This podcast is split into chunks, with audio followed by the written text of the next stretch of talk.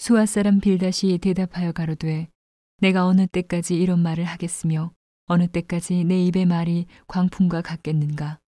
하나님이 어찌 심판을 굽게 하시겠으며 전능하신 이가 어찌 공의를 굽게 하시겠는가?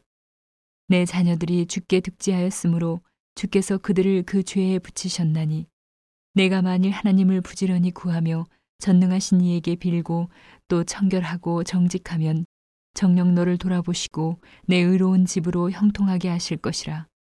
내 시작은 미약하였으나 내 나중은 심히 창대하리라. 청컨대 너는 옛 시대 사람에게 물으며 열조의 터득한 일을 배울지어다. 우리는 어제부터 있었을 뿐이라 지식이 망매하니 세상에 있는 날이 그림자와 같으니라. 그들이 내게 가르쳐 이르지 아니하겠느냐? 그 마음에서 나는 말을 바라지 아니하겠느냐? 왕골이 짐벌이 아니고 나겠으며 갈대가 물 없이 자라겠느냐? 이런 것은 푸르러도 아직 뵐 때 되기 전에 다른 풀보다 일찍이 마르느니라. 하나님을 잊어버리는 자의 길은 다 이와 같고 사곡한 자의 소망은 없어지리니 그 믿는 것이 끊어지고 그 의지하는 것이 거미줄 같은즉 그 집을 의지할지라도 집이 서지 못하고 굳게 잡아도 집이 보존되지 못하리라.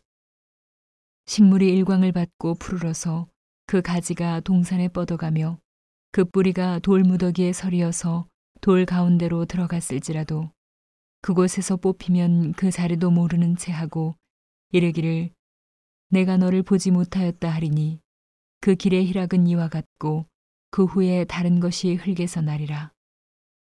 하나님은 순전한 사람을 버리지 아니하시고 악한 자를 붙들어 주지 아니하신즉 웃음으로 내 입에 즐거운 소리로 내 입술에 채우시리니 너를 미워하는 자는 부끄러움을 입을 것이라 악인의 장막은 없어지리라.